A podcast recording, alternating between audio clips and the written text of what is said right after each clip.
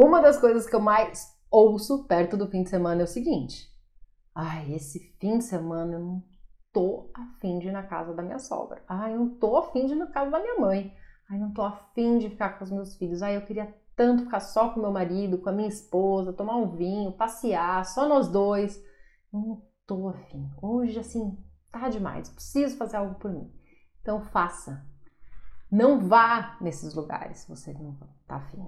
Não vai por culpa, não vai por obrigação, porque isso vai acabar com você.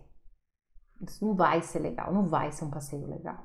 Faz o que você tem vontade só com seu marido, só com a sua esposa.